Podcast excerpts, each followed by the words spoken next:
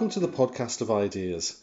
This is a recording of the debate, The Rise of Toxic Politics, Can We Be Civil?, which took place at the Battle of Ideas Festival on Sunday the 3rd of November 2019. Okay, good morning everyone. Welcome to the first keynote debate of Sunday. This debate is called The Rise of Toxic Politics, Can We Be Civil?, and just, I'm Alistair Donald, by the way. I'm the Associate Director of the Academy of Ideas, and for this year, along with Ella Whelan, I've been co-convener of the festival. Just in terms of situating this discussion, probably some of you know that the word toxic is currently the English Oxford Dictionary's word of the year.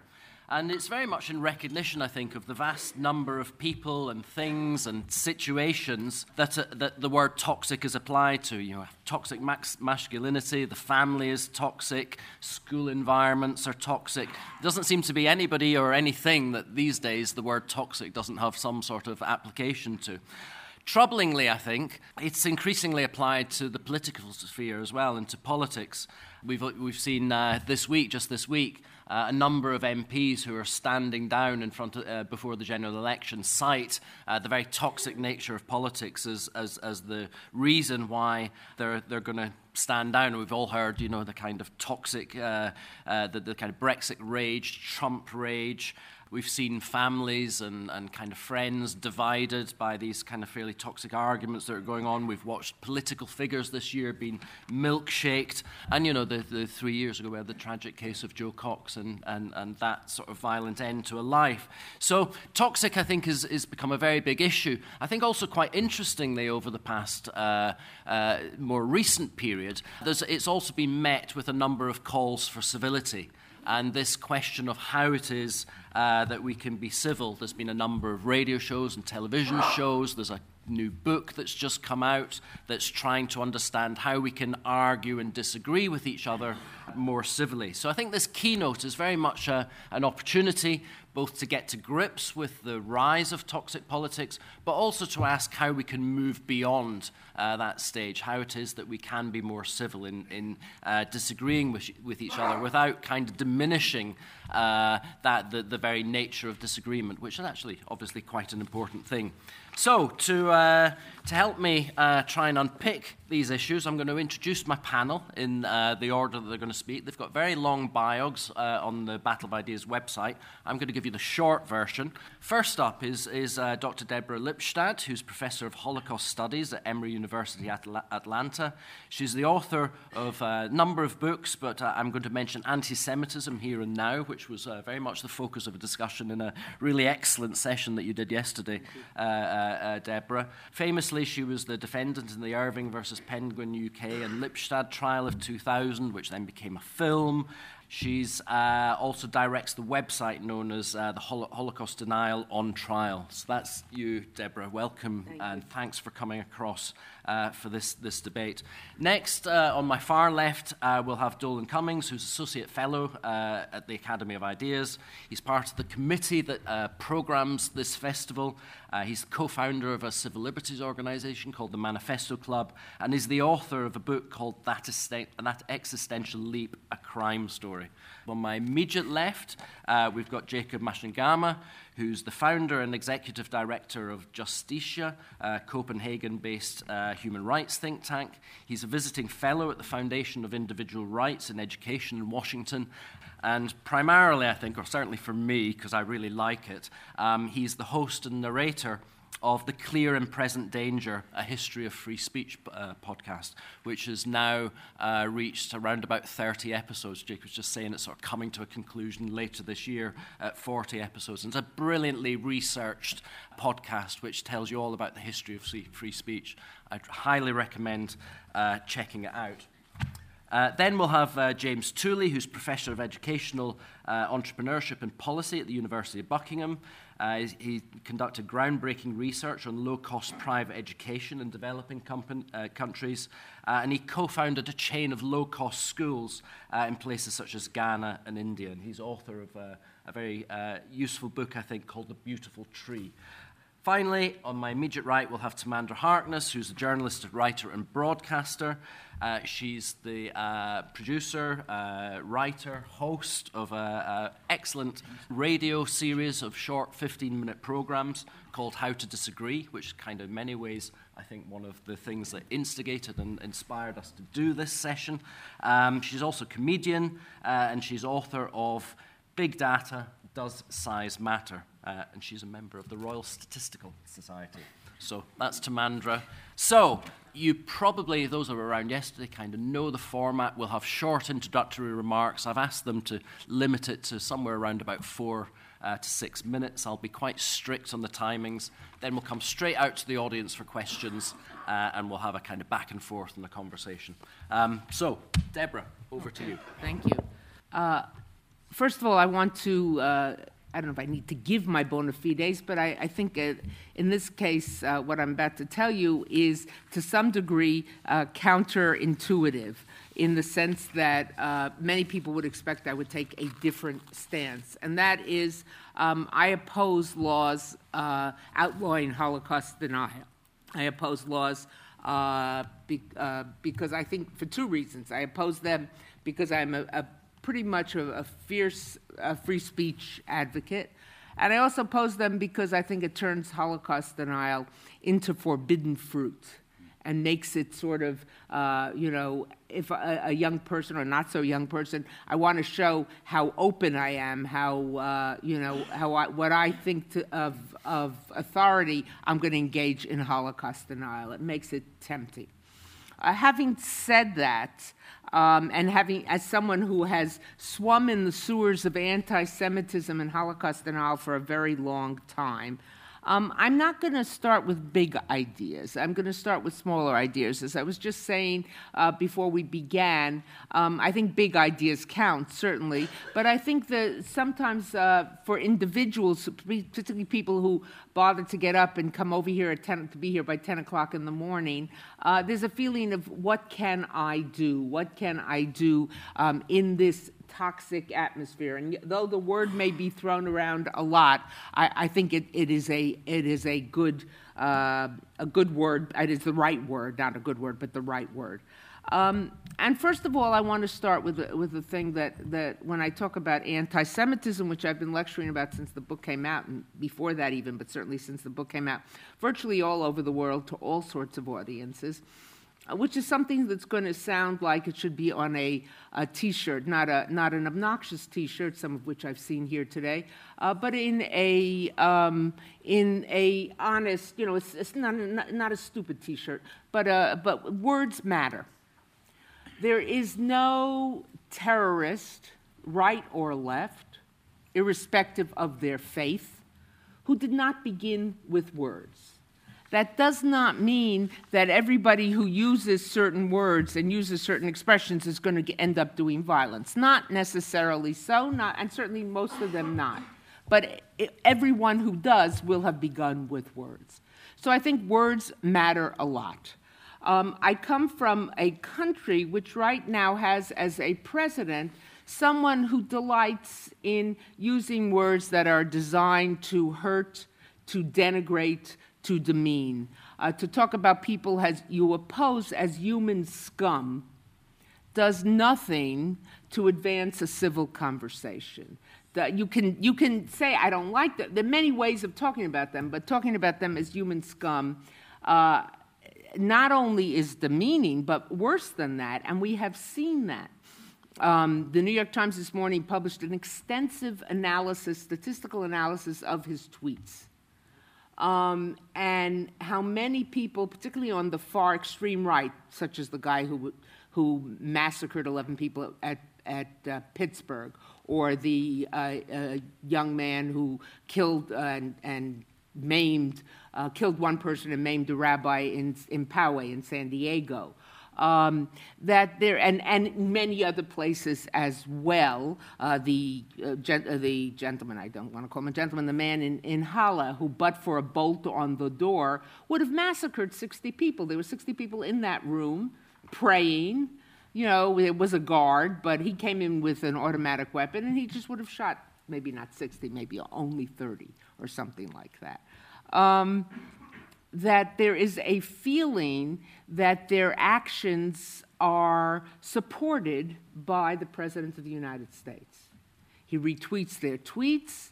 He is for us, he is with us, and I'm talking about people on the farthest end of the toxicity spectrum, and it is very dangerous. It is dangerous both in terms of the level of the conversation, but it also is dangerous in what it can produce, in the way it makes certain words, certain expressions, certain views okay. So people walk around saying stupid things, wearing stupid slogans that are just, at the best, they're dumb. At the worst, they are dangerous. And though I use Donald Trump as an example, and you should look at some of the things, I mean, just the quotes. You can forget about the analysis. Just look at the quotes and the way the retweets and what is said about it. But I don't mean to limit it to one end of the political spectrum. And as I said yesterday, I'm sorry if some of you were there and you heard me, but I think it bears repeating, that is that most people are adept, very adept, at seeing toxicity, seeing hatred, in my case, what I study, anti-Semitism, on the other side of the political transom from where they reside. So people on the left are very quick to see it on the right. People on the right are very quick to see it on the left, but they each have blinders on. They don't see it right next to them. And the tragedy there, and this is with this I conclude, is that the group with which they have the most credibility to change things are those right next to them and not those on the other side. It's a weaponization of anti-Semitism. It's a weaponization of hatred. It's a weaponization of toxicity. Thank you. Excellent. Thank you very much. So I think that's very useful, actually, a very useful thing to lots of stuff in there to kick us off. Dolan, your thoughts, please. Thanks. I'm going to start by talking mostly about British politics, and I think the situation which perhaps provides some context for this, but I think similar things are applicable in other parts of the world, and maybe we can draw that out over the course of the discussion. I would characterize British politics at the moment as being in a crisis of representation. I think that's my big assertion. And the clearest example of that is Brexit. Brexit did not emerge from a representative political movement. It could only come about through a referendum that was the government that didn't actually want, because Parliament wasn't actually representing a substantial feeling in the country. So that's a crisis of representation, and I think more specifically there's also a crisis of mediation. That is a lack of means to express interests and aspirations in properly political terms. Political terms, I mean depersonalized and clarifying, terms that actually make it clear where you're going, make it clear what the differences are between people in politically practical ways. So, for example, I would suggest that bollocks to Brexit is not a political slogan, really. It's an expression of frustration. It's a very real frustration felt by many people, but I don't think it clarifies. Particularly, and I think it's also a worrying precedent that a major political party has made this their kind of official slogan and worn stupid T-shirts in the European Parliament with this slogan on it. And I worry if it sets a precedent that, what happens if there's another Scottish independence referendum? Will the Lib Dems go for something like "Up Yours, Indy"? I mean, the sky's the limit, really. And that is a kind of coarsening of debate, which is different from passion and expressing it. Bollocks to Brexit is fine. A couple of Remainers having a pint together. Sure, you express that frustration, but I don't think it's particularly helpful. Equally, I don't think it's helpful for Brexiteers to talk about Ramoners and all this kind of stuff. It's, fine among yourselves, but it's not going to win any converts. It's not going to bring the discussion forward. So to give a kind of concrete example of how this relates to crisis of representation, take the BBC's Question Time programme, which is quite controversial at the moment. It's increasingly heated. There's a lot of ding-dongs between the audience and the panel. But there's a particular controversy at the moment that the panels and people have added up who's been on it over the past few years. And there's an undoubted bias towards people who were pro-remaining in the EU. And so some people have said, well, it shows it's institutionally biased and so on. Actually, I have some sympathy with the BBC in putting this together. I think they have a genuine challenge, which is that, yes, Question Time is supposed to be politically representative. It was never supposed to be demographically representative. You know, nobody ever said, why are there 3 MPs and no plumbers, or 2 journalists and no dentists, right? We accept that the panel discussion that this is drawn from the commentariat, from politicians, from journalists and writers, and so on. And what's happened in recent years is that section of society has developed quite a narrow political view. From the perspective of Brexit, it certainly appears that way. And I think this is a more general problem, that we have a lack of ideas and institutions that kind of transcends demographics, such that you can say, well, I don't like Brexit or whatever it happens to be, but I know that decent people, which is to say people like me, hold to it. So I'm not just going to kind of slur or characterize them all as being beyond the pale. And it seems that politics has often come down to, not even demographic in the kind of economic sense, but in more kind of cultural and educational milieu, the certain values that you have, so that your political position on various things is more about what kind of person you are than what you believe. It's difficult to separate your political views from who you are, and that makes political debate very heated, and it's very difficult to kind of reach out across. It means that we're looking in terms of people we disagree with, what the American writer Alan Jacobs has called the repugnant cultural other, which is very much, I mean, talking about American politics, as Deborah's been speaking about, but I think is recognizable here as well. So that's I think that I think is the kind of political context behind the rise of toxic politics and why it's been allowed or why it has emerged. We could discuss that in more detail. The only thing I would say in ending is that I don't think that necessarily means that we have to just be more tepid in the way that we discuss things. I was talking to someone before this session, we're talking about whether you should take things personally. I think the question is, what do you mean take things personally? Do you mean take it personally? And this goes to the core of my being, and the fact that you're questioning my politics is a deep existential insult. Or do you mean take it personally as in, I'm a political subject who takes this seriously, I'm not just an observer, I have a dog in this fight, but I can engage on that level and not kind of be cut to the quick by every kind of insult. And I think we should take politics personally, but not personally. Okay, thank you very much, Dolan. Yes, and we should take politics personally, but not personally. A good question to come back to, I think. Jacob, on you go.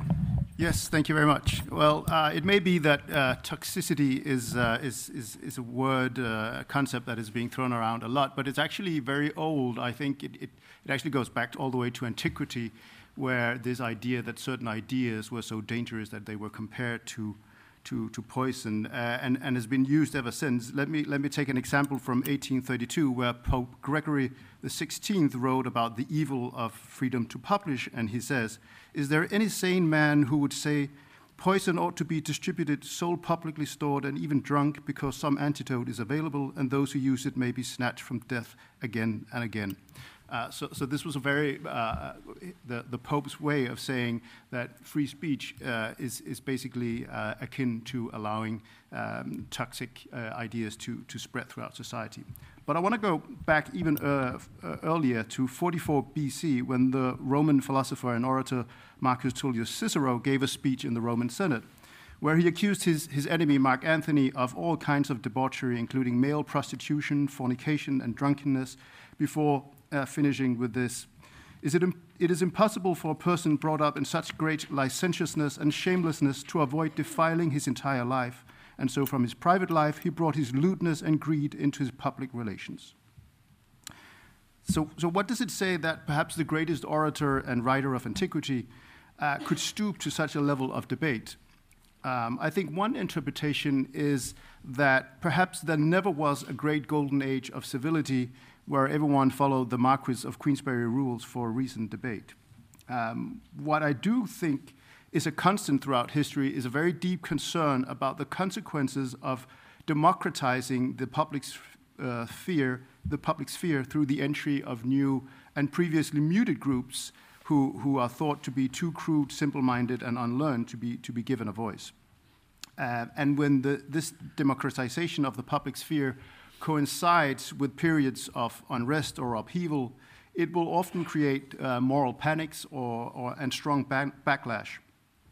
Let me give a few historical examples. So few people have benefited more from the printing press than the humanist scholar Erasmus of Rotterdam, but he still complained that printers fill the world with pamphlets and books that are foolish, ignorant, malignant, libelous, mad, impious, and subversive. And such is the flood that even things that might have done some good lose all their goodness. During the English Civil War, it was the paper bullets of the press that were accused of the bloodshed. And when in the late 17th century coffee houses mushroomed here in London that created safe spaces for the sharing and discussion of ideas, news, and gossip among different social classes, Charles II was quite alarmed. He was disturbed by the very evil and dangerous effects of these coffee houses where diverse, false, malicious, and scandalous reports are devised and spread abroad to the defamation of His Majesty's government. Well, surely the Enlightenment philosophers must have been the champions of free and uninhibited public sphere, right?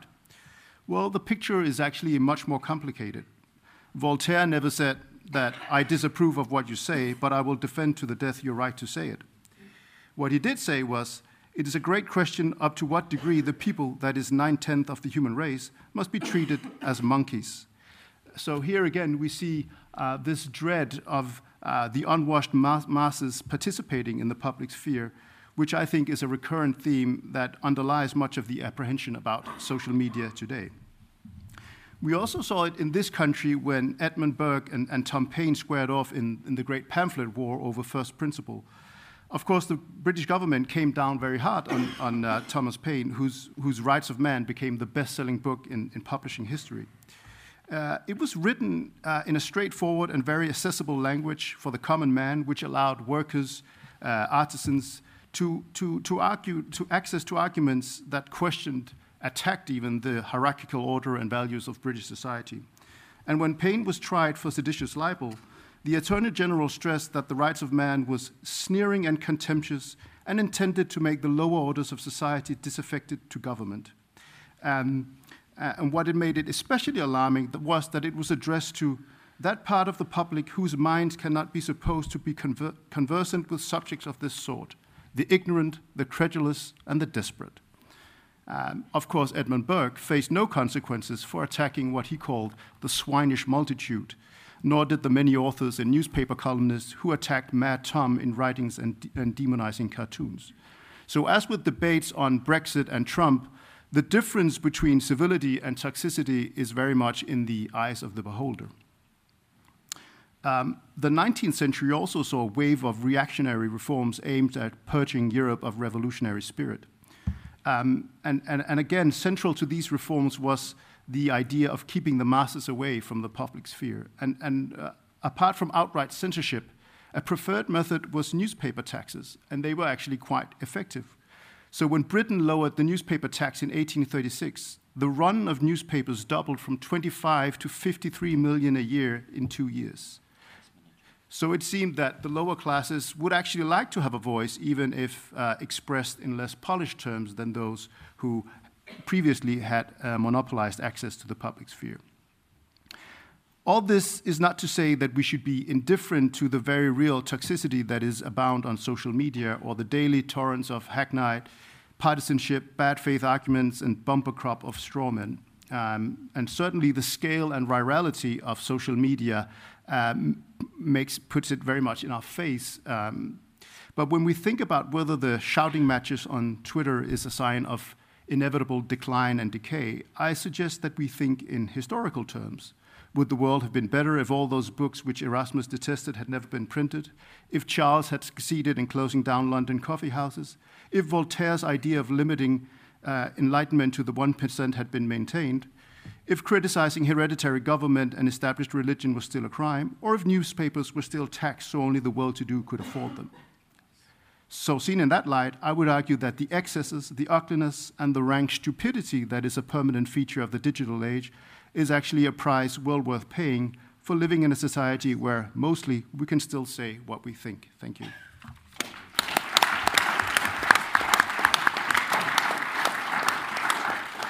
I think you get a real sense from that of why Jacob's podcast is such an interesting listen.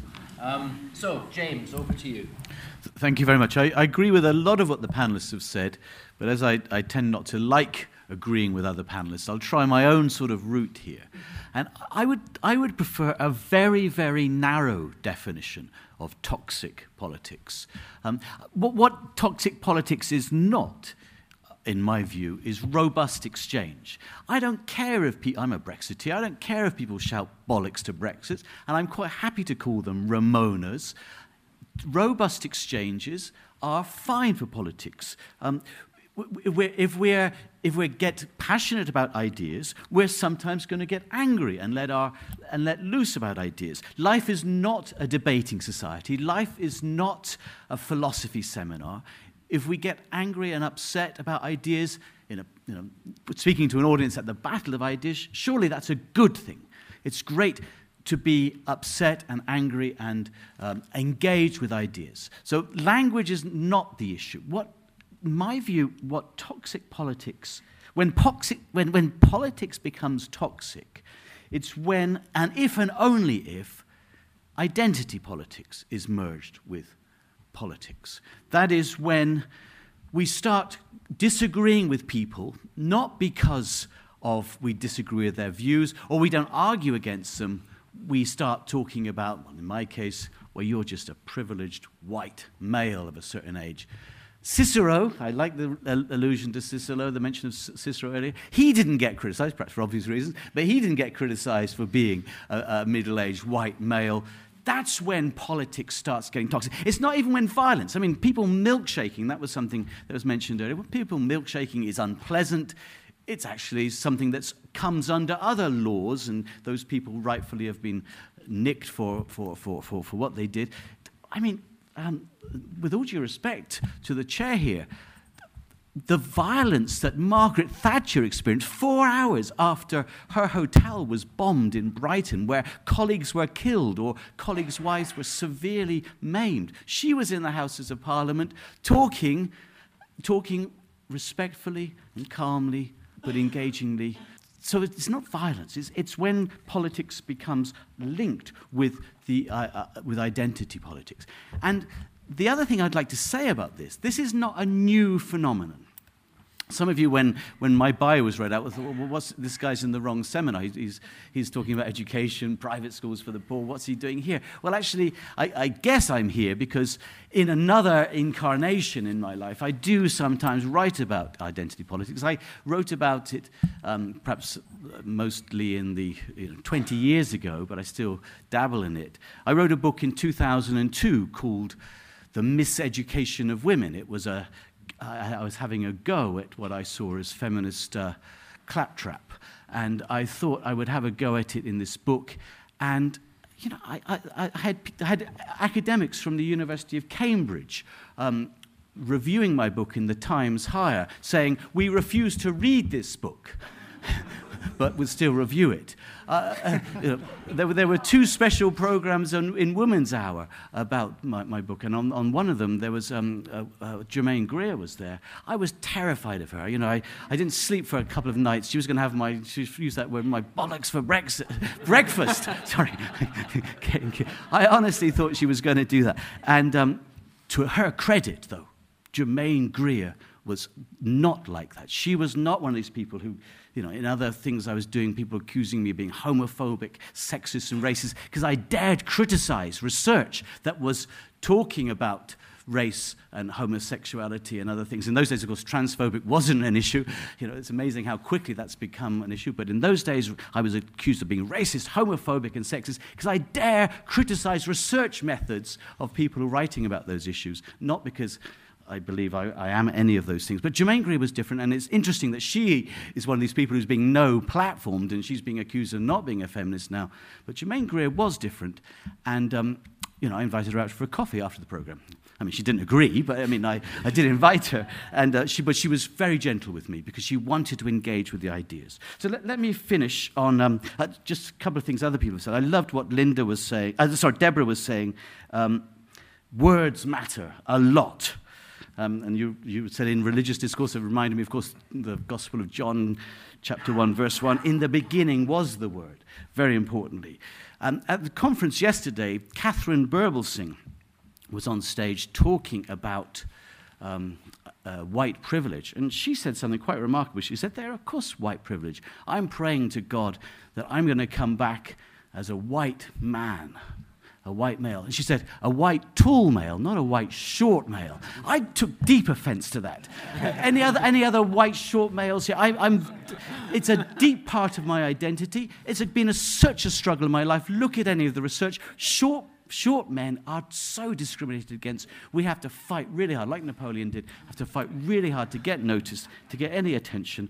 And I was deeply offended that. But will I then get together in with identity politics and say, you've offended me, and try and get that as a hate crime, try and do those things? Absolutely not. She's absolutely right to do that. Identity politics is evil. That's the problem with toxic politics.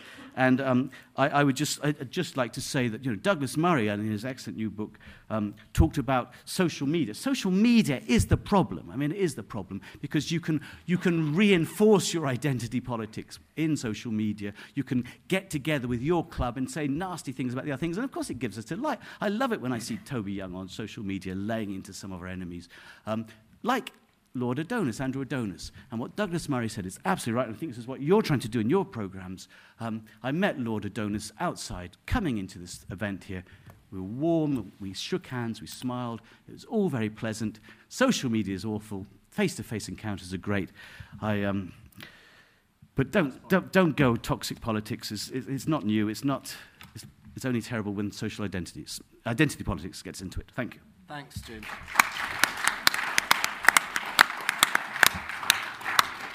So, Timandra. Well, follow that.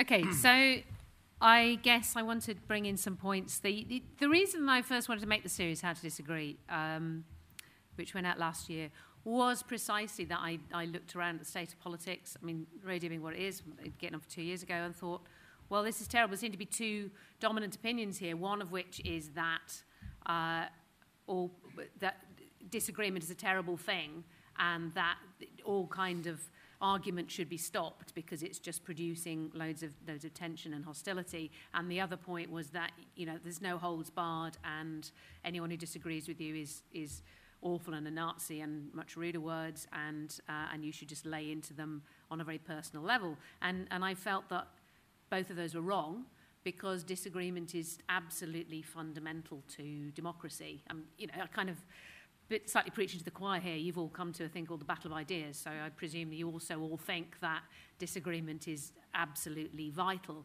Even if we wanted to get away from disagreements, I think one look at society shows that we do fundamentally disagree on some really profound and important things, and those disagreements are not going to go away if you ignore them.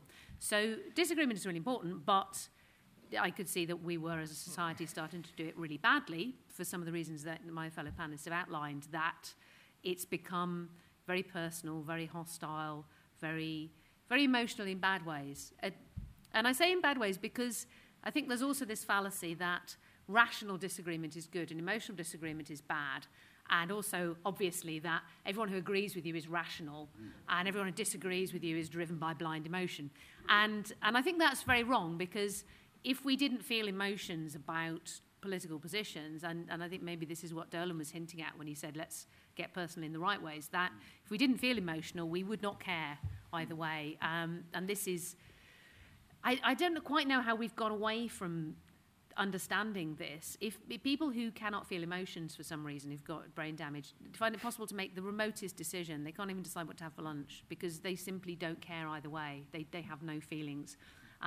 The reason why we get heated over politics is because we do feel profoundly attached to one or other vision of the future, or we feel angry about the way things are, or we feel hopeful about something. These are emotions, and that's what drives us as humans, and they're good things. The problem is when we allow the feeling of an emotion to be enough to us, and don't also engage reason at the same time.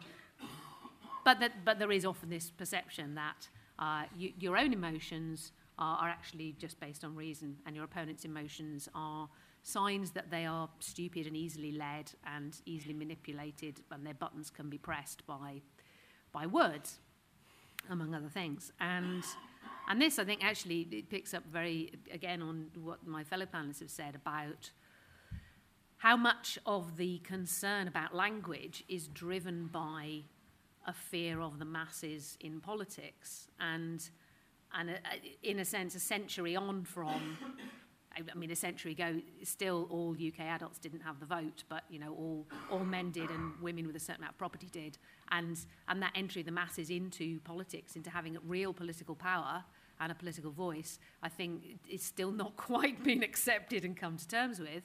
And so this idea that by hearing certain words, people may be incited to irrational rage and even violence comes from that perception that there are people who are just not equipped to hear words and reason and take them on board in a reasonable way, you know, unlike whoever it is that's talking usually. And I've been trying to see what has changed in politics from, say, I don't know, the 1980s to now, when, I mean, during the mid-1980s, when there was the big miners' strike in the UK, society was very divided politically, and there was a real sense of having to take sides. There was actual physical violence.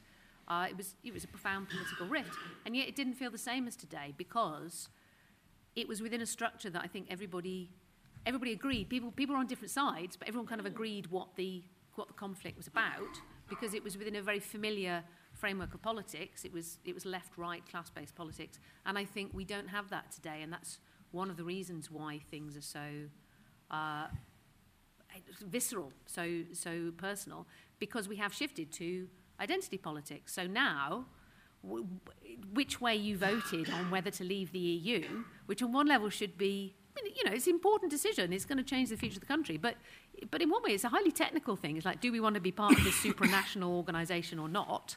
It's surprising that. And yet in surveys, people do feel very strongly identified with which side, much more than with, say, being a Labour or Tory voter. People feel much more strongly identified with Leave or Remain.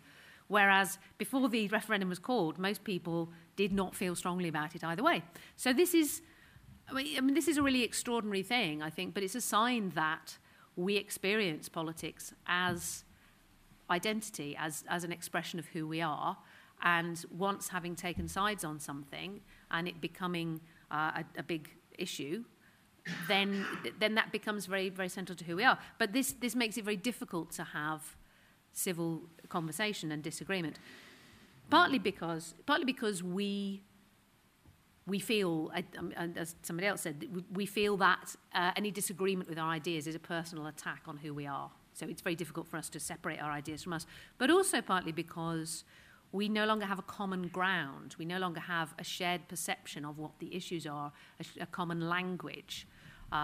We don't even have common ground rules. We've abandoned, I mean, all sorts of procedural things about how parliamentary democracy works, but even the very basic principle of losers' consent, that you have a vote and you lose and you accept the result, seems to have been abandoned. And one of my great fears is that without simply agreeing some really basic ground rules about how democracy works, how we mediate everybody's individual political will and everyone's iota of political power into enactment by the nation, state or government or whoever it is, then we're going to find it very difficult to have civil disagreement regardless of what words we use. Okay, thank you very much.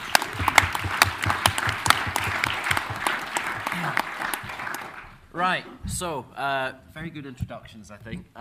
All sorts of things covered, and you know, up to you what you want to pick up on and ask questions about, make points about. There's a history thing on the table, and whether this is toxic, the whole idea of toxic is something new. We've got kind of questions around about whether it's social media or some of the stuff that you were talking about at the end, about whether it's actually just the lack of a common framework. There's questions on identity politics. There's are we lacking representation? There's the personalization stuff. So it's over to you. If you put your hands up as high as possible, because it's quite difficult to see out there. I'll come out. I'll take a round of about 5 questions to start with, come back to the panel, get you to pick up on things, and then we'll come out again. Hi, I just wanted to ask about representation, really, because I remember when there was the election and no one won, and the Lib Dems and Labour had to get together to form a coalition government.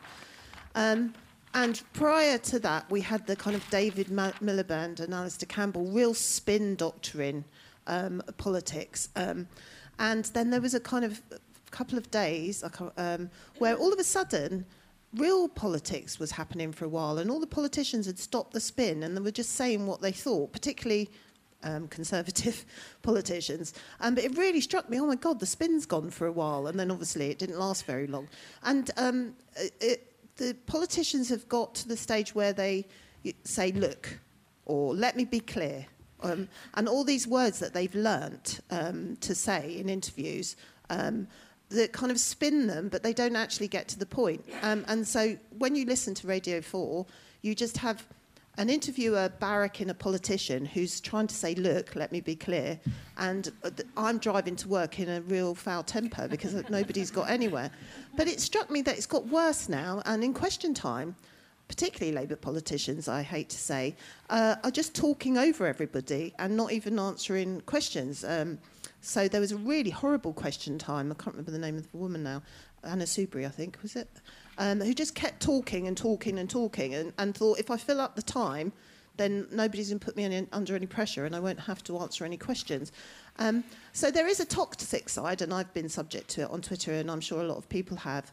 But there's something going on that's also very kind of empty in terms of our representatives, in my mind.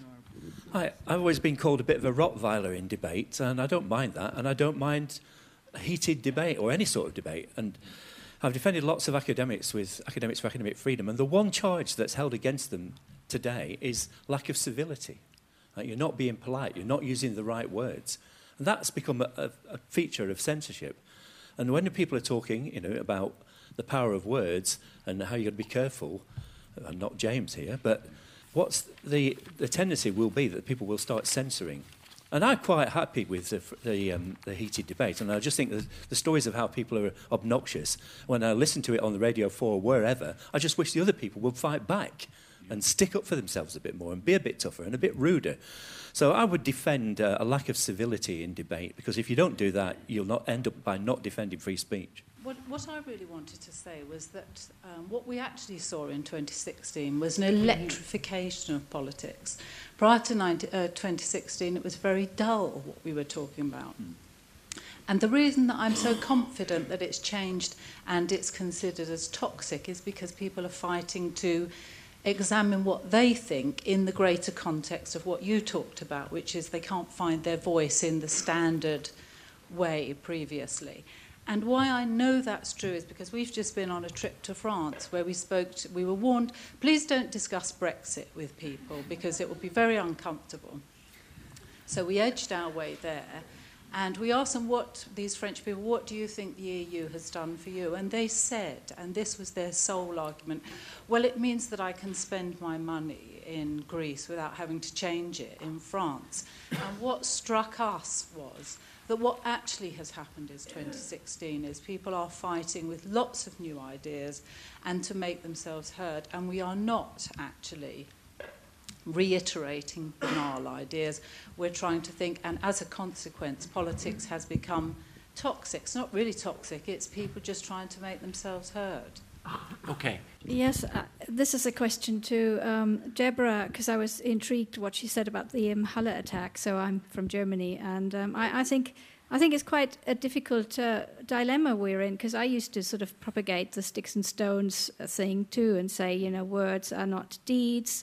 I could see a sort of toxicity coming up in Germany, despite the really harsh Holocaust denial laws.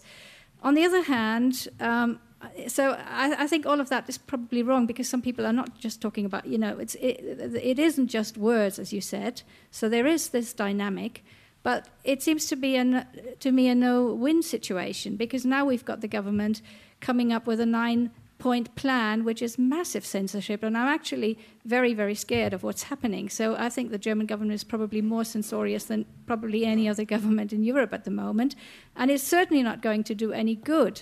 So the question is, what do we do? Would you agree? We used to also be against law and order, so maybe that's a way forward. We used to say debating is important, countering backward ideas. I still believe in that very much.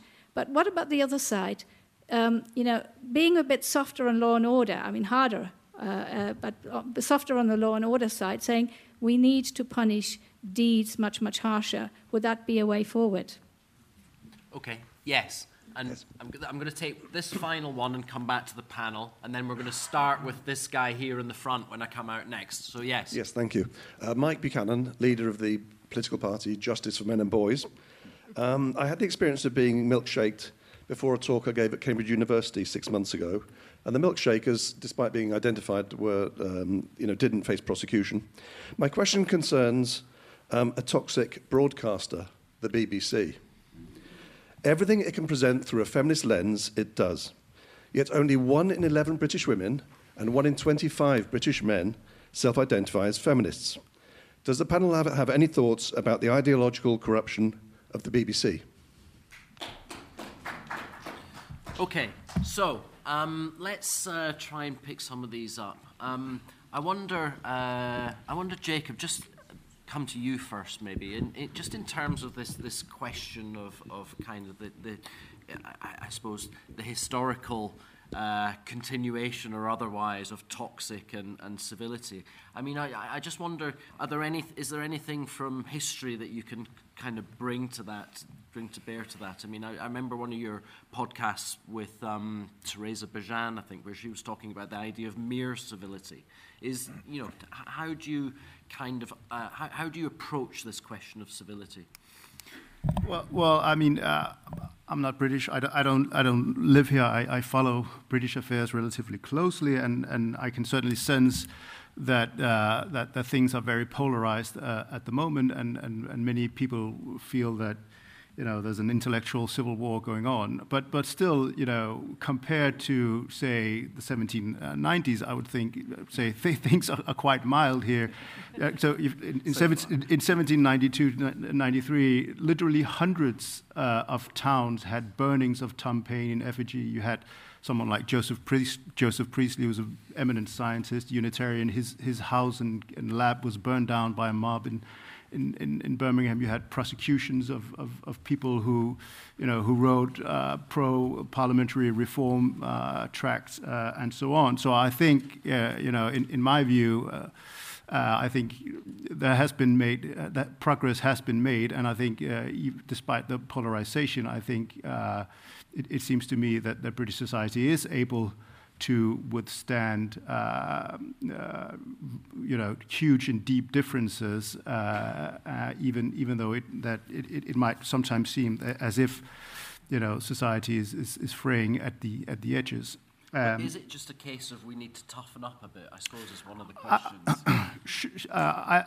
Resilience is certainly important. I think we also, obviously, the idea of just saying free speech solves everything does not make sense. We also have to look at ourselves, I think, and I think civil society has so in the U.S., for instance, there are these groups that bring together Republicans and Democrats to have a conversation and sort of to heal the wounds in a way, and sort of to be able to disagree profoundly, but without resorting to the sort of empty sloganeering that social media is very good at. I just wanted to make a point also on the Germany thing, but maybe I should go after Deborah. Yeah. Okay. First of all, I think there's a difference between free speech and incitement, and I saw that in my legal travails. That free speech is one thing, but free speech is not, they're a group of X people over there and they should be beaten up, they have no right to be there, and then I walk away and they go get beaten up. That's quite different, and it is a whole legal realm for differentiating there. So free speech stops at crying fire in a crowded theater. Free speech stops at treason. Free speech stops at incitement.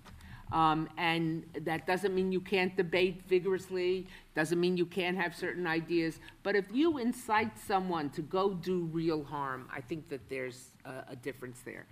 Number two, and I was trying to find it on, but I couldn't log in, I believe it was Emerson, the American philosopher who said, foolish consistencies are the hobgoblins of small minds and politicians.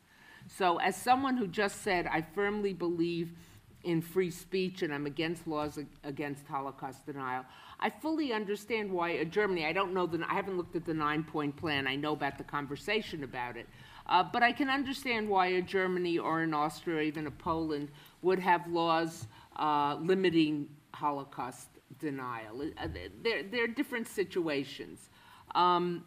But again, to my mind, it's where does the speech lead to incitement? And we've seen too much of that. Dolan, if I can bring you in, because if I got the question right, I mean, what is actually happening here is that we're seeing the accusations of being toxic or incivility is actually pushing the boundaries further out and creating new reasons to constrain words. I mean, do you accept that and see it like that? Yeah, I mean, I agree. The Rottweiler points out that these accusations can be weaponized, and that's certainly true. So I don't think we should all go around saying this person used that word or that word, and that's a problem, and we should start, you know, logging these kinds of things and reporting them. That's definitely not my critique of toxicity, such as it is simply that we should reflect on our own rhetoric and say, is it effective? Is it working? You know, as someone with nothing but disdain but Lib Dems, I don't care if the Lib Dems turn into a silly T-shirt-wearing party, but just thinking as a kind of detached observer of politics, I think that's not really a healthy thing. I mean, anyone who went on political demonstrations on the left in the 80s and 90s will remember a song, and I'll quote the words, "We hate Tories, and we hate Tories. We hate Tories, and we hate Tories. We hate Tories, and we hate Tories. We are the Tory haters." Does everyone remember that one? And I never found it particularly inspiring, I have to say. And the radical left behind that never really got anywhere, as you said. So, but it was very much identifying we are the haters, and there's that kind of instinctive thing that this is our kind of tribe. And the whole radical left then was oriented towards people who thought of themselves as being socialists and said, "Well, come over to us." There was no kind of, here's what we think is wrong with society, here's what we want to change. We won't persuade people who don't actually think of themselves as Tory haters. God forbid we might even convince a Tory to come over to our side. There was none of that. And if you don't have that kind of aspiration, then your rhetoric will reflect that, and it's empty. And I think that was on the fringes of politics at that time. And I think the fact that it's coming to the centre is not a good thing. On both the right and the left. Yeah. James, anything to chip in on? Well, I just remember being on one of those marches in the 1980s, because I, like many young people, I was a socialist when I was younger, and I don't remember singing that song, but what we chanted was Margaret Thatcher, milk snatcher, because she got rid of school milk, which we all hated anyway in school, didn't we? Congealed, warm milk, horrible. No, I liked what I think Dennis was saying there, you know, give as good as you get, man up. If people attack you, start civilly. We start politely. I love polite conversation as much as the next person. But if people start attacking you, then we've got to man up a bit. I don't know if you saw the that mansplaining incident with the Labour MP accusing the Green co-leader of mansplaining. Did you see that? It's a wonderful little clip where actually I'm going to engage in some mansplaining now. He was not mansplaining. He was actually interrupting her when she'd been speaking for a while. He was interrupting her and talking politics, you know. But compare and contrast that, I saw an Aussie politician accused of mansplaining once by a journalist, and he just went in there and said, "Don't you dare use this," you know, blah, and attacked her. So I like what Dennis says. I think we've got to be more robust, you know. I liked our man from the men's party, and you know, but you've got a very provocative T-shirt on there. You know, people are going to be provocative towards you. You know, people are going to be provocative, and that's what you want, isn't it? You want that, and people can do that. The BBC should be privatised and subscription service only, so that would solve that problem. That would solve that problem. And just finally, then on. Yeah, this divide between free speech and incitement, I'm sure there is a legal definition, but my guess is if any one of us was to shout fire in this auditorium, no one would move, and we'd only start moving when we smelt smoke. Timandra, can I just come to you on this toughen up question? Because I don't think anywhere in your radio series there wasn't a episode on toughening up, was there? We didn't use the phrase man up. Which suggests that you think there's something a little bit more to it than that. And I just wonder, you know, you can be as tough as you like and as manned up as you like, but if you're kind of talking past each other and kind of never really meeting, then it kind of, that doesn't really make a difference, does it? Or is there something more to it? I think this is the thing. I mean, I would say we do need a more civil political disagreement, not because we should watch our words and not because we should be more polite, but because we should genuinely be more respectful of people who disagree with us for a number of reasons. And I think, I mean, I completely agree with you. I think the concern with language is absolutely a way of trying to shut down debate, and you know, we should have no truck with that at all. But I would much rather somebody used rude language to me, but actually listened to my arguments and tried to engage with my arguments and change my mind, than that somebody was very polite to me and used polite words, but actually did not take seriously my opinions, did not try and change my mind, whether or not they talked over me, however they interact with me personally. And this is, I think, what's crucial, because we're never going to get anywhere. In a democracy, the way you make change is to change enough people's minds that you have a majority on your side. And if you're not aiming to do that, then you don't really believe in democracy. And there are enough people around on right and left who clearly don't believe in democracy, and they just want to get their own way by whatever means necessary. And that's totalitarianism, and we should call it what it is. But I think that a genuine respect for your opponents, you may disagree with their opinions, you may think their opinions are stupid and ill-informed and just wrong. But if you want to change their minds, you have to listen to them and find out why they think what they think and try and argue with them. And that's the only way you're going to get them to do the same to you. And even if you think you're never going to change their mind, there will be other people watching and listening who maybe are undecided, maybe more open to it, and maybe you can change their minds. Okay, so I'm going to come back out again. So I've got lots of hands waiting to speak. I'm going to start down here, if you can still stand up when you speak, and I'll work my way back. Okay, yes. Okay, so we're listening to the sort of opening remarks from the panel, I thought I heard two quite different framings of this toxic politics idea. And my question is basically, two questions. Are we conflating these two things? Or if we're not conflating them, then are they related? And if they're related, how are they related? So on the one hand, I'm hearing, you know, there is a kind of, if political disagreement gets bundled together with matters of personal identity, then politics can turn toxic. And, you know, everyone who disagrees with me is a Nazi, and it all gets very nasty and personal, and that's kind of amplified by social media. So there really is this thing of toxicity in political debate. And then on the other hand, the kind of the entry of new people or people into politics who are striving for some new form of representation, perhaps in uncivil ways or ways that don't conform to rules of polite debate always. And those people are often kind of dismissed or pushed out of the public sphere or seen as potentially dangerous, you know, the whole idea of kind of dog whistle politics and sending the wrong signals from the top with toxic language to these kind of dangerous masses. So are those two really quite distinct things, or are they related? And if they're related, then how are they related? Okay. So a comment which goes back to Timandra's first contribution, and nobody's referred as of yet to the concept of the Overton window, which strikes me as quite important here. Because isn't it the case that a lot of this toxicity is to do with the fact that left and right have got different Overton windows? This relates to what is acceptable and unacceptable to say in public debate. So isn't it a case of the fact that the left and right need to agree on an Overton window? But of course, it's worth bearing in mind that where people adopt a revolutionary mindset, they don't give a damn about these things. And toxicity is fine under sort of pre-revolutionary or revolutionary conditions. So that's a bit of a caveat in that regard. But the Overton window, it seems to me, is quite important. I'd like to speak in favour of civility as a virtue, nothing less. But I think it's not to do with limitations on what you can say or what you can't say. And it's not really about how robust or how kind of weebly you are. And, it's to do with where you stand and the position you stand in.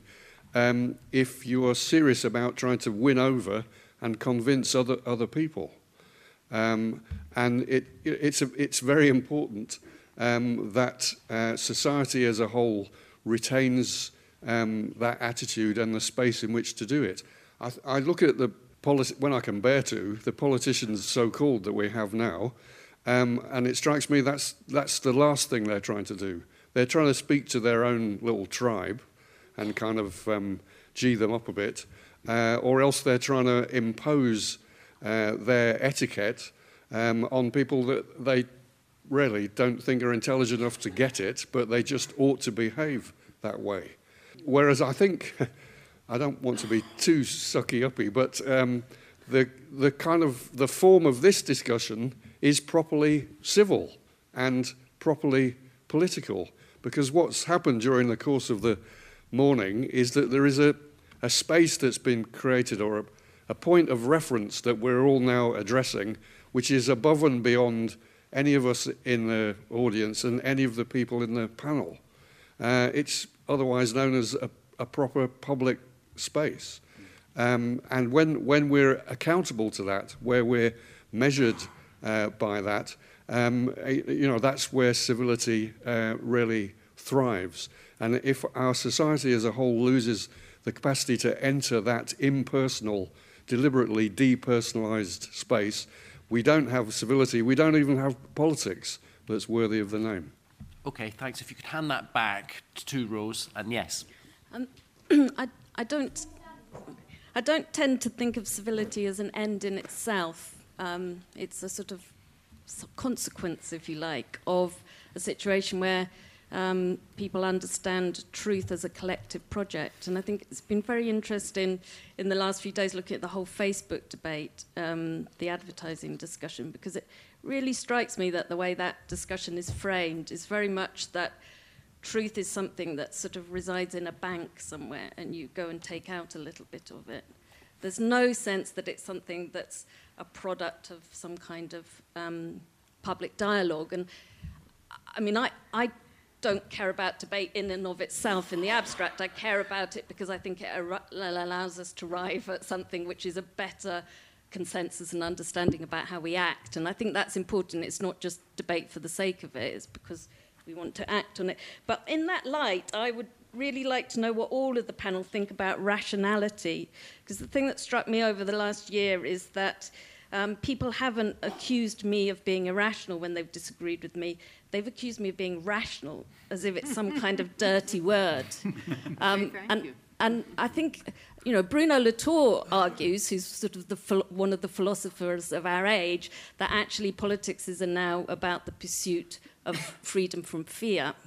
And so I think that the territory has shifted quite a long way. And in fact, the argument for reason seems to me to be central to the argument for civility. You can't really separate the two things. I wanted to come back to an earlier point made about the context for the lack of civility being a problem of representation and the crisis of mediation. And I wanted to ask the panel to focus a bit more on what they meant by the crisis of mediation, because when I compare the politics of the 80s to now, it seems as if one of the really key features is that there's just this huge gulf between the people who rule and the people who are governed, and there's just no real conversation or belts of transmission of ideas between you know, the establishment here and people over here.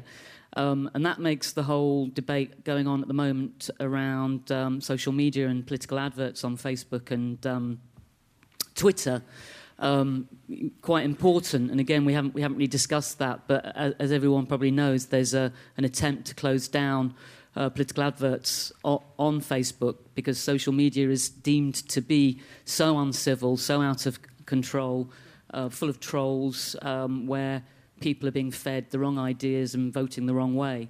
So I'd like to, if we could go back to that, because it seems to me that if we can understand how society has changed, then we might be able to do something about the problem of politics and civility. OK, thank you very much. So, yes. So just a short point, really. I agree that we do have to be more resilient and to push back when people maybe put insults at us or maybe accuse us of something in order to censor us. However, if we just descend into trading insults, surely the same effect is achieved. That party who's trying to silence us has just made us go down this path which no longer tackles the issue by simply reducing the debates to an argument and exchange of insults. So surely the best way is to maybe call it out, call it what it is, you're just trying to stop me talking, but then rising above it so that the issue can be dealt with appropriately. Okay, so I personally don't think that political language has become more toxic. So if you look at, for instance, I think Jean-Jacques Rousseau said, we will not rest until the last aristocrat has been strangled with the guts of the last priest. And if you look at later things like the early labor movement or the revolutions of 1848 and so on, you'll find incredibly combative political language. So what I think what might have changed is the idea of expertocracy. So we used to have the idea that there are conflicts of interest in society and they sort of play out. And what we have now is maybe the idea that experts can objectively determine what is right for society. So if we still have conflicts of interest. So we have people in rural France who object to climate policies coming from Paris, or we have people rejecting being a member of the EU in the UK. So maybe that leads to a special kind of polarized reaction because we've departed from the idea that there are conflicts of interest, and we see it as people are spurning the advice of experts. So maybe that's why politics feels so toxic and polarized. Okay, so I know there's lots of hands still. I'm going to come back to my panel, starting with James and Timandra, and come along for kind of quick responses to some of these things, because I want to come out and get everyone else in. So, James, do you want to kick us off? Yeah. So I like the summary of the two types of toxic politics. I think, from the very first question, I think actually your first... I obviously agree with your first summary of it, and I don't think they're related, would be my answer. I was very interested in this mention of the Overton window, which, of course, I'm a great expert on and have deep insights into the Overton window, but perhaps we can talk afterwards what this thing is. But you were talking about left and right disagreeing in different ways, and it's more acceptable. And would the answer be that at the moment, in those terms, left and right, left have more room for manoeuvre, whereas the right doesn't in public debate? I think that would be, I would probably agree with that. Civility, I love civility. You know, don't ever get me wrong. I'm not, you know, I think civil debate is the right thing, but if people start laying into you, then you've got to be able to stand up to that. And actually, just in the previous session, there was this talk about the electrification of politics, and no one answered that, I don't think. But I think what the one good thing Brexit has done is let you see who your real friends are, hasn't it? Yeah, I am really proud, actually, of my family, you know, my extended family, 25 of us siblings, you know, nieces, nephews, blah, blah, blah. We have not come to blows over Brexit. We've nearly come to blows, but we never have. And that, you know, electrification is really good, isn't it? That we actually now know. I will not see some people again because they don't like my views, but that's good, isn't it? Okay, I'm going to try lots of good things there, but to be brief, I want to pick up on the particular questions about Facebook, political ads, social media, because obviously this is, you know, an area that I look at a lot. I think the idea that social media has made things more toxic is misleading. I think it's, you know, it's a case of confusing the medium with what's happening. There's no doubt that the format of things like Twitter means that a quick, irritable response is very easy. Let me tell you, there's nothing forces you to be civil and reasonable on Twitter like having made a radio series telling everybody to disagree better. It's very tiring sometimes having to be reasonable and engage with people in a reasonable way every time in 280 characters. But I think this idea that Facebook should ban political adverts because there have been misleading and influential political adverts and because they are micro-targeted at individuals, I think is absolutely part of this idea that the majority of people are stupid and easily led, and if they see an advert that's targeted at them individually through some magical algorithm that somehow sees into their mind, is absolutely a reflection of the really low opinion that that some people have of voters, which ironically is just a complete mirror image of the low opinion that the politicians and the campaigners who pay for the ads also have of voters, that instead of engaging with us in a rational way with arguments, they go, oh, well, we don't really know what these people think anymore. But look, hey, we can use algorithms to find out, and we can put together loads of consumer data, most of which they've given up perfectly legally and innocently through other routes, and we can get this database which tells us kind of how old they are and what they're interested in, what kind of things they buy and how many children they have and blah, blah, blah, and we can target them with an advert, and we can even see how many people click through on this advert so we can see how effective it is, and that's how it works. And all the other stuff about psychometry is 9/10 smoke. It's really not magic. But the idea that that's the way to engage with the masses in politics is really insulting. But the idea that we are all being mind-controlled by this stuff is equally insulting. So I think the idea that what you do to mend politics is ban political ads on Facebook betrays as low opinion of voters as the people who place the untruthful, misleading, micro-targeted adverts in the first place. So... anything that any of you want to pick up on? Well, I want to dissent a little bit there because, Mark Zuckerberg may be very smart in creating a program which was essentially initially designed to rate the women at certain colleges and then has turned into this major internet and social media giant, which is even the wrong word. But there have been ads that are just straight-out lies. And... the idea of free speech, at least in the United States, the First Amendment, the first word of the First Amendment is Congress, which is interpreted as government, shall make no laws limiting free speech. Last time I checked, though Zuckerberg may think otherwise, Facebook is not a government arm. So if it has been used to overtly manipulate, to tell outright lies, in fact, Elizabeth Warren, whom I disagree with many things, but tested it by putting an ad there that was completely untrue. And she said the ad is untrue, and of course they took it. I don't think that really furthers the conversation. That's point one. Point two, it seems to me, and again, I'm the foreigner here, but... civil debate and personal attacks.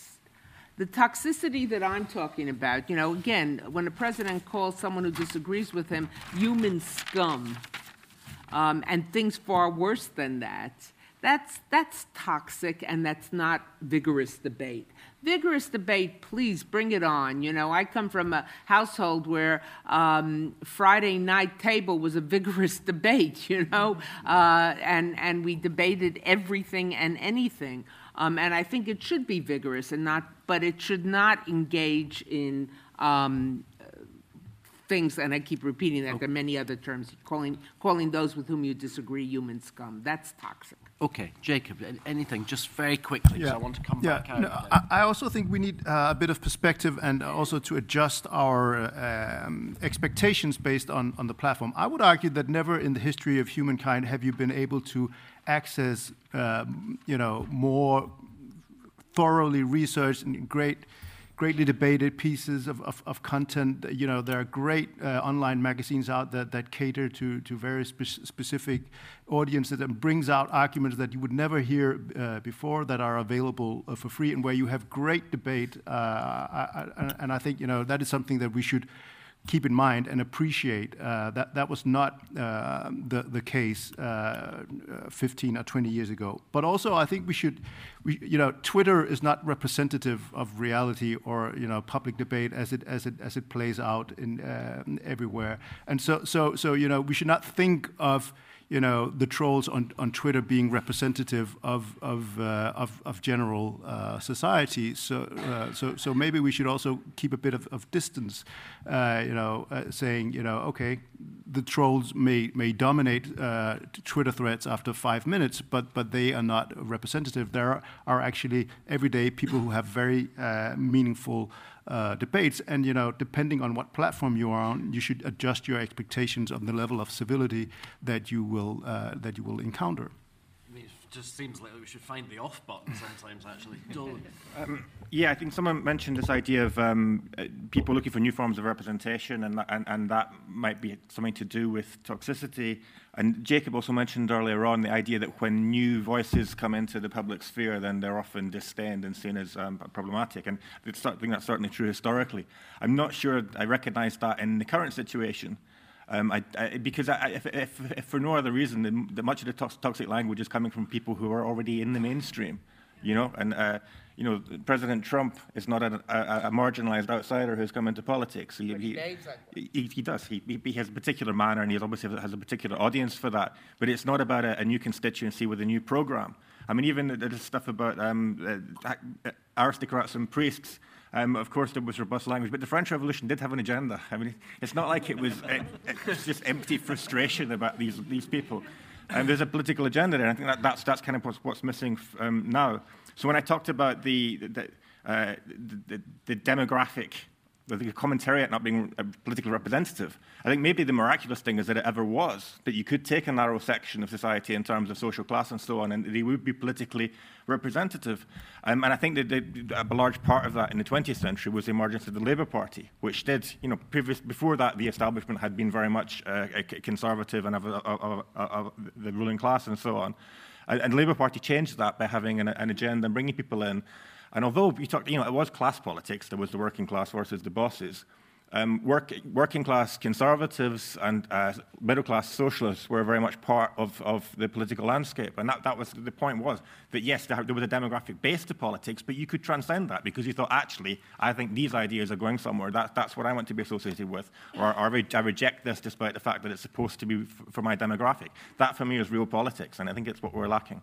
Yeah, okay, very useful, thanks. So I'm going to try and get everyone in this last round of questions. We're going to have to be quite quick. Can we bring the microphone sort of over here? There's a cluster of four people in the middle. I was wondering what the panel thought about the idea that this sort of political intransigence and toxicity is created, at least on the lower levels, by people who, on both sides, are very passionate, very extreme, but lack sort of substance and evidence to their ideas. And so both sides, on both sides of the spectrum of politics, end up shouting past each other and resorting to shouting and ad hominem attacks because there is no evidence to refute. Yes, okay. There's a lady behind you, yes.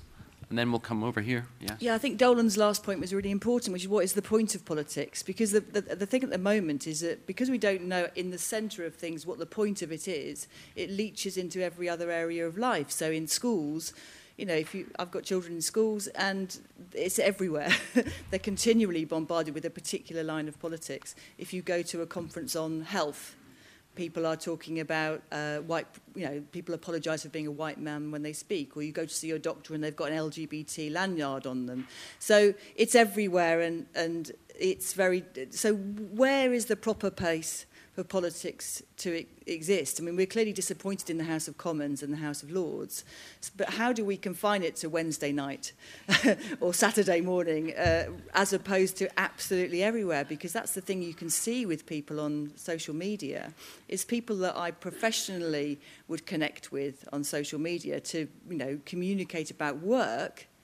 They then also are sharing all their political allegiances, and then I don't know what to do, because I have to just ignore that, because I can't say what I would want to say, and I don't really know what I would want to say on all the stuff that's kind of piling through every single day. So how do we put politics back in its box almost and create some boundaries around it that can give it back some dignity as something that has a sense of purpose and actually demands a certain level of seriousness and demands a certain level of being able to work through proper evidence, proper ideas, proper principles, rather than just, as somebody I think said around here, which is cherry-picking the things that work for you and just kind of bring you some cheers from your camp. Okay, thanks very much. That microphone can go right up to the back, and yes. Can I just draw a line through a couple of things? That Deborah started with the word that begins with words. I think we've moved past the words, and I want to ask the panel to comment on a couple of things that Dolan and Timandra said. Because Dolan introduced this concept of representation, and really we're talking about universal suffrage there, and there being no rules around giving people the vote. There weren't any conditions when you were given the vote. You weren't told that you had to read this, you had to do that. You were actually being given this precious gift where somebody then had to persuade you to give them that vote. I think we've lost a little on that, and we've lost it, and I really want to come to the Timandra point. The words have moved to actions in terms of democracy over the withdrawal of consent. We all had different views about Thatcher in the 80s, but we accepted the result. You might have hated her, but she won the election with mid-30s, and Tony Blair won the election with mid-30s. And you have a vote in this country where over 50% of the population win, and then another side is withdrawn consent. I think that's the real toxicity in politics, not what you call people. Okay. Can you just hand the mic to that guy? And then I'll come up to the back. Yes, go on. I would like to ask the panel's opinion about the link between radicalism and toxicity. Because a prime example for that is like the idea that the system is entirely broken and the system doesn't need fixing. The system, whatever, however one defines the system, needs tearing down and we need to reshuffle all the cards. So my question is, can someone really be a radical without eventually getting into toxicity? My point was the Boris Johnson comment where he wrote an article defending people's right to wear whatever they like. And obviously he was comparing that to European countries where there are laws that people with religious faiths can't wear certain garments. And that became very toxic. And obviously the main thrust of his argument was that people in this country should be free to wear whatever dress they like, whether it's for religious reasons or others.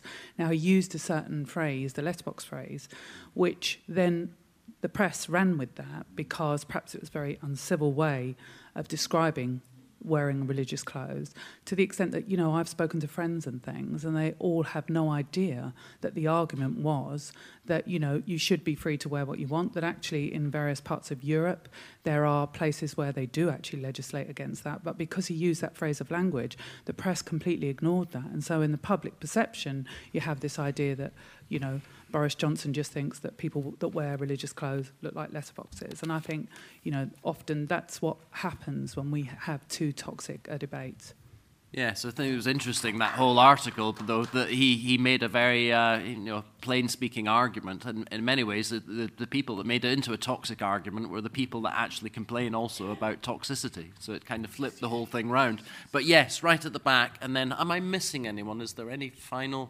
hands? No, right at the back, and then I'll come back to the panel. So the real toxicity that I see is not whether or not we are civil. It's this creation of fear, fear to even speak or engage for fear of the consequences. There's been lots of talk about how we need to toughen up and fight back and be louder, but I wonder if the conflation of what happens on social media and our professional lives has caused people to remain quiet. So how can we encourage people to fight back and be more vocal when they have very valid fears of not only being ostracized from their peers, but actually being fired from their jobs or being rendered unemployable due to saying the wrong thing or having the wrong political view? And what can we do to fight back against companies using social media as grounds for terminating employment? Or should we fight back against that? Okay, thank you very much, and to everyone who for all those points and questions. So I'm going to come back for some final comments from my panel. Should we just run along, starting with James, I think? Just James, just a minute for us. Okay. Pick up on anything that you want to, and just you know, closing remarks. Two other questions. One was on evidence. And do we have evidence? And you know, what I find really disturbing about current debates is often there is evidence there, sometimes even in the article or book that is being announced, and yet someone says the opposite. For example, I'm reading a book on that white privilege I mentioned earlier. This person is saying white privilege leads to ethnic underachievement in schools, and the table she gives to show that shows the white British are coming third or fourth from the bottom, Asians, black Africans higher, Irish, everyone's higher than the white British. And yet, she ignores her own evidence. That is very disturbing. But this last point about fear is very, very important. I said a word in my introductory remarks, which I've been really worrying about ever since, thinking, will I get fired for saying that word, you know? It's literally true. I mean, I'm worried about one of the words I said. Thankfully, you've forgotten it. But it's on camera. and that is terrifying, isn't it? That, I'm a professor at university. Now I'm at the University of Buckingham, which, as you all know, is the free speech capital of England. But nonetheless, even in that context, and certainly had I been at Newcastle University, where I've been for the last 20 years, I would be worried. But presenting here, and what happens tomorrow morning? Thanks, James. Well, to draw together a few points, I think, and people have been really saying this from the audience and on the panel, I think the really toxic thing is when you try and close down debate, and people have given different examples of this, including people literally being threatened with losing their jobs because of sometimes literally words they've used on social media, which is a terrifying prospect, really. It's completely Maoist or Stalinist, however you like to describe it. But also closing down debate by talking over people, and I think it's very telling, this fact that sometimes people who are so unused to having to argue their case that they do not know how to argue against someone who disagrees with them. And that's why they talk over people and try and shout them down rather than engage in an argument. But this is obviously a circular problem, because if you never have to argue your corner, you're never going to be able to make a coherent argument for your opinions, and therefore your instinct is going to be constantly to shut them down one way or another. So to kind of come back to this very useful distinction between, is toxic politics about new voices coming into politics and wanting to shake things up, and someone else saying, does radicalism inevitably lead to a kind of toxicity? Because if you're trying to tear the system down, obviously that's going to become uncivil in one way or another. And this other framing, which is that if you identify too closely with your ideas, if you see a disagreement as a personal attack, that's inevitably going to make it toxic. I think they are two different things, but they are related in the sense that if you actually want to change the system and tear it down, which I think is clear is really overdue. We need a new system that can actually accommodate different voices and a different political disagreements, and we need that. But in order to do that, we do have to let go of a sense that because I am a woman or whatever, that I am entitled to a certain point of view which you cannot contest because you're not a woman. We need to agree common ground on which we can disagree. Okay, thanks. Jacob.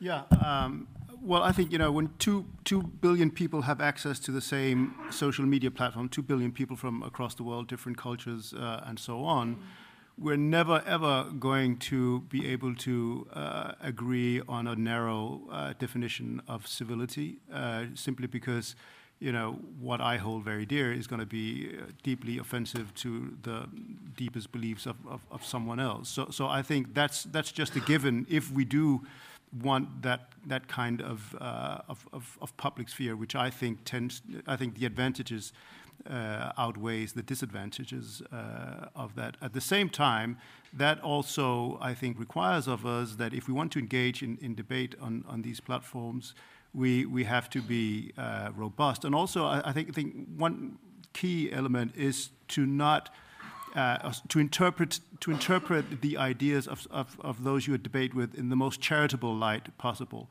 Because there's so much context that can go awry. But if you adopt the most charitable interpretation of someone's arguments, rather than immediately yourself sort of adopting the least charitable interpretation, then you actually have a chance of things not delving into ad hominem attacks in the first three rounds, maybe only the round 8 or 10. Thanks, Jacob. I'll be very brief, and again, it may not be entirely popular with everyone, but A, words count, which I think we all agree on. B, regarding what people say on social media, there have been cases where people present one front when they go to apply for a job, and then when people look on social media, it finds that there's a whole other aspect to this person that they don't want in their in terms of what they've said or what they've done or the points they've taken. I'm not talking that when they were in sixth form they said something. I mean, that's ludicrous. But in recent times, and finally, while I don't believe that anybody should get a job or should not be disagreed with because they're a woman or gay or whatever it might be. But I do think we have to recognize that for too many years, that women, gays, Jews, people of color, et cetera, were not listened to or were cast aside because they were women, gay, Jews, or whatever. So sometimes a corrective comes and it goes too far, which I think is in many of the cases now. But let's not lose sight of what was an original problem. Okay. Dolan. Yeah, I think briefly I would just characterize some of what we're talking about as a kind of reversion to an honor culture where insults are intolerable and have to be avenged. And you see that in everything from Donald Trump's supporters online who will attack anyone who criticizes him, you know, especially conservatives who criticize him, they'll attack viciously, to, on the other hand, trans activists who insist that any questioning of their ideology is tantamount to violence and cannot be tolerated. I think that this is a kind of it's a kind of culture which makes debate impossible. And I think the response is to reassert a dignity culture, which is, you know, where if you insult my mother, then I don't feel the need to insult your mother because I just recognize you made yourself look bad, and everyone else can see that. And that's the genuine political culture. Thanks, Dolan. I really like the idea of the impersonal space that came from somewhere up here, and I think. Battle of Ideas is hopefully achieves that quite a lot, but hopefully it's a small step in the way to a kind of reconstruction of public man, which I think would be a very worthwhile achievement. So I just want to thank all our panel. Can we thank them?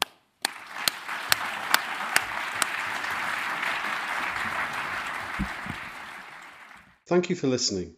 To hear more of our podcasts and subscribe to them, visit academyofideas.org.uk/podcast.